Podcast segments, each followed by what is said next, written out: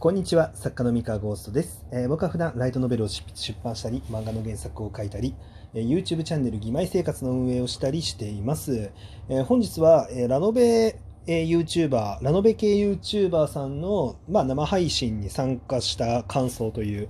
感じで、まあ、話していこうと思います。えーとですね、これ昨日なんですが、えー山崎龍さんっていうラノベ系の YouTuber さんの、えー配信にお邪魔させていただきまして、えー、キミラノさんの協賛で、えー、義妹生活2巻発売に合わせて、まあなんか僕がに、僕に何でもこう質問できるよみたいな、そういう、えー配信をやったんですけれども、えーまあよかったらあの YouTube の山崎龍さんのチャンネルに行くと、あの、見れますので、まあ見に行ってくれたらなって思うんですが、えっと、でまあその配信を経てね、あの、まあ気づいたことというか、あの、あ、なるほどなって思ったことがあったんで、まあちょっとね、あの、その話をしたいなって思います。えーまあ、最初に言っておくと、あの、配信自体はとても楽しかったです。あの、はい。あの、新鮮でしたね。あの、読者さんのコミュニティの中に入っていって、まあ、お話をするっていうのは、まあ、あんまりない経験なので、まあ、基本僕、作家だったりとか、まあ、僕のこのラジオトーク上でのね、配信での交流が主になってきますので、えーまあ、あちらのね、配信の方にも、まあ、僕の方でも告知したからっていうのはあるんですが、まあ、いつもこのラジオトークの配信に来てくれる方も、まあ、聞きに来てくれたりとか、まあ、してるんですけれども、まあ、基本的にやっぱりチャット欄にね、あのコメント書いてくれる人は、まあ、もちろんうちの配信に来てくれる人も書いてくれつつ、まあ、山崎龍さんのね、あのチャンネルのファンの方が、まあ、やっぱ非常に多かったなと思って、でまあ、新鮮な思いで見てましたと。で、なんかね、あのーまあ、そのコメント欄の反応とかもそうだし、えーっと、山崎龍さんとか、あとコメントのところに、えーっと、ゆきともさんっていうお名前の、えラノベ系 YouTuber、別のね、ラノベ系 YouTuber の方も、まあ、いらっしゃって、でまあ、実はその配信終わった後に、そのゆきともさんっていう方の、えーが、このなんか生配信やってらしたので、まあ、ちょっとね、あの、覗きに行ったりとかしてみたんですよね。で、あのーまあ大体そのいわゆるラノベ読み系 YouTuber っていうんですかラノベをたくさん読んでらっしゃる方たちなんですよね。山崎さんとか、えー、ゆきともさんっていう方々は。でその方々から見た、まあ、今のライトノベルの、えー状態状態っていうかその市場の状態だったりとかなんかラノベのタイトルだったりとかジャンル多いジャンルとかについての所感みたいな、まあ、話とかをされてあなるほど。あこういう風に見えてるんだなって思ってちょっと面白かったんですよね。えっとねあのまあそう、まあ、何かっていうと、まあ、一個でっかいのが、まあ、なんか僕への質問に最近ラブコメがの流行、まあ、流行しててラブコメがたくさん新作に出てますよねっていう。でこれどうですどう思いますみたいな感じの質問が来ててそれに対していろいろ話してたんですけれどもなんかこうなんとなくね、えー感覚として、まあ、山崎さんだったりとか、まあ、ゆきともさんだったりとか、まあ、あとはまあコメント欄にいらっしゃった結構読み慣れてらっしゃる方々はもうすでにだいぶ多いなっていう印象を持ってるっぽいんですよねラブコメが。要はそのちょっと多すぎないですか？みたいな。ちょっとなんかラブコメがこう流行っているんだけれども結構ラインナップがほぼほとんどラブコメじゃないかと。うん、あのまあ別になんだろうなあのラブコメはラブコメで面白いんだけれどもラブコメ以外のジャンルも、まあ、あるともっといいっすよねみたいな話とかになったんですけどえっとあこれはあなるほどなって思ったことが、まあ、一個あって要はそろそろ新しい味が欲しいっていうふうにあの読み慣れた方々はもう思い始めてる時期なんですよね。あのでそれがあなるほどってわかるんですけれどもただ一方であのこれねいや面白いあの僕はあの売り手側といいますか作家だったり出版社側だったりの視点から見た時に今どうなってるのかっていう話でいくとラブコメはむしろ今が一番あらゆるラブコメ作品が売れやすくなってる状態なんですよ。今がね、一番。読み慣れた方々が、まあ、そろそろお腹いっぱいかなみたいな もうちょっと違う味欲しいなっていう今このタイミングが、まあ、実はその売れ行きっていう意味では今が一番売れやすいあの感じになってそうだなっていう雰囲気があります。雰囲気というか、えっ、ー、と、まあ、あんまりね、細かいこと言えないんですけれども、まあでも外から見てても、なんとなく察するところはあるかな。あの、最近ラブコメ作品、ラブコメの重版作品が非常に多いと思うんですよ。で、2019年時点では、まあ、妹座おさまけ天使様っていう形で、あの、まあ、たくさんね、一作出たんですけれども、あの、逆に言うと、その後に、じゃあ何本も何本も、出るラブコメ、出るラブコメ、あらゆるラブコメが毎月重版しますっていう状態になっていたかっていうと、まあ、必ずしもそんなことはなかったんですよね。で、1年、2年と、まあ、遅れて、ここ最近は割と毎月のように、まあ、ラブコメ作品の重版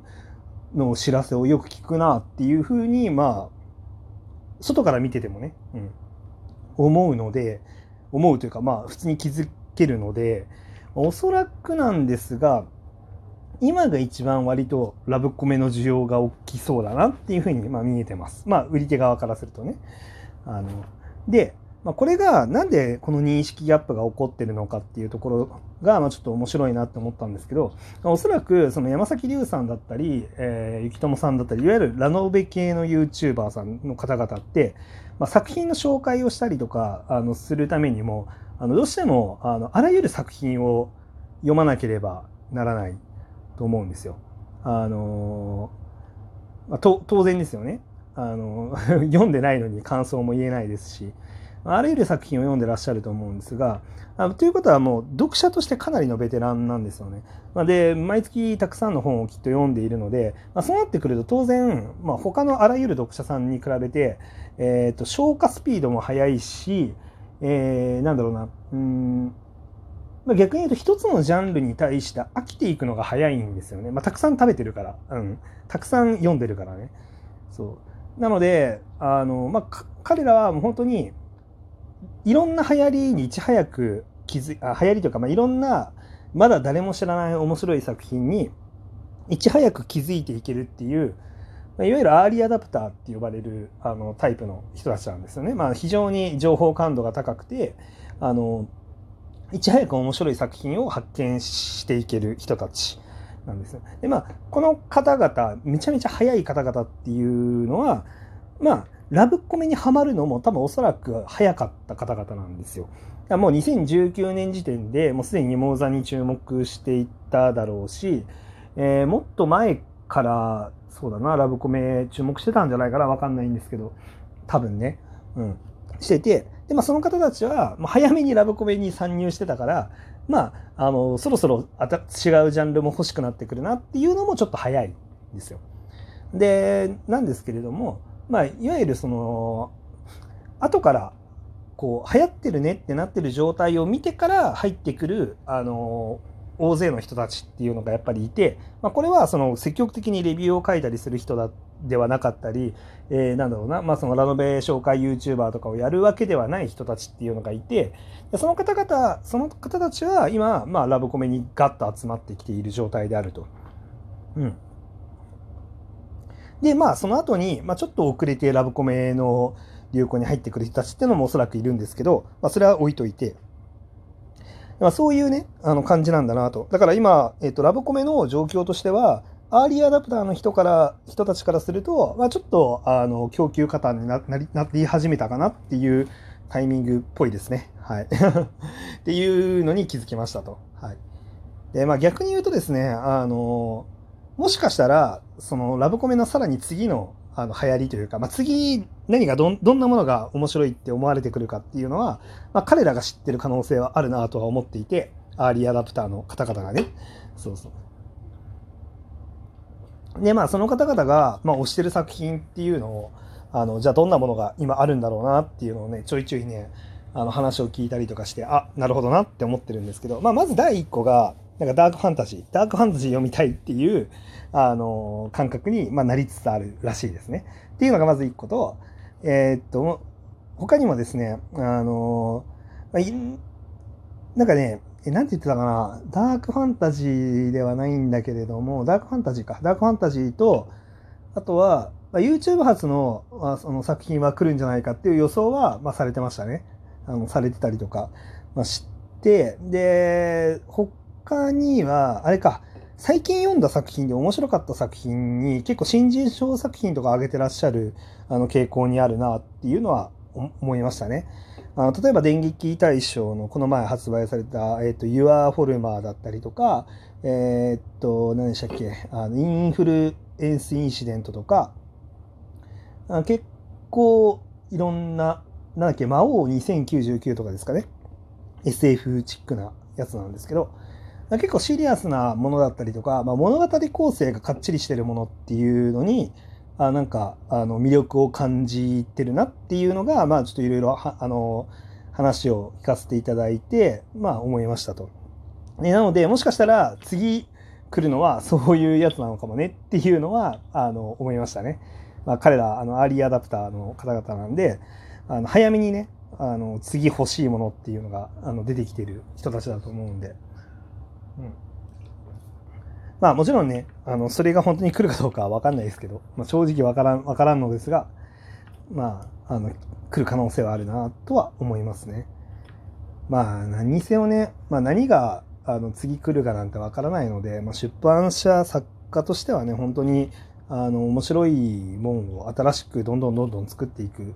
うん、新しいものをどんどん作っていくっていういうのがまあ大事になってくるんだとは思いますけどね、普通にね。まあ、何はともあれ、えっ、ー、と、生配信は楽しかったです。はい。楽しかったし、あのー、まあ、そのラノベ読みの方々っていうのが、まあ、どんな人たちで、まあ、どんなことを普段話してるっていうのは、なんとなく見えてきたので楽しかったな、新鮮な体験でした。はい。また機会があったら行こうと思います。以上です。それでは皆さんおやすみなさい。失礼します。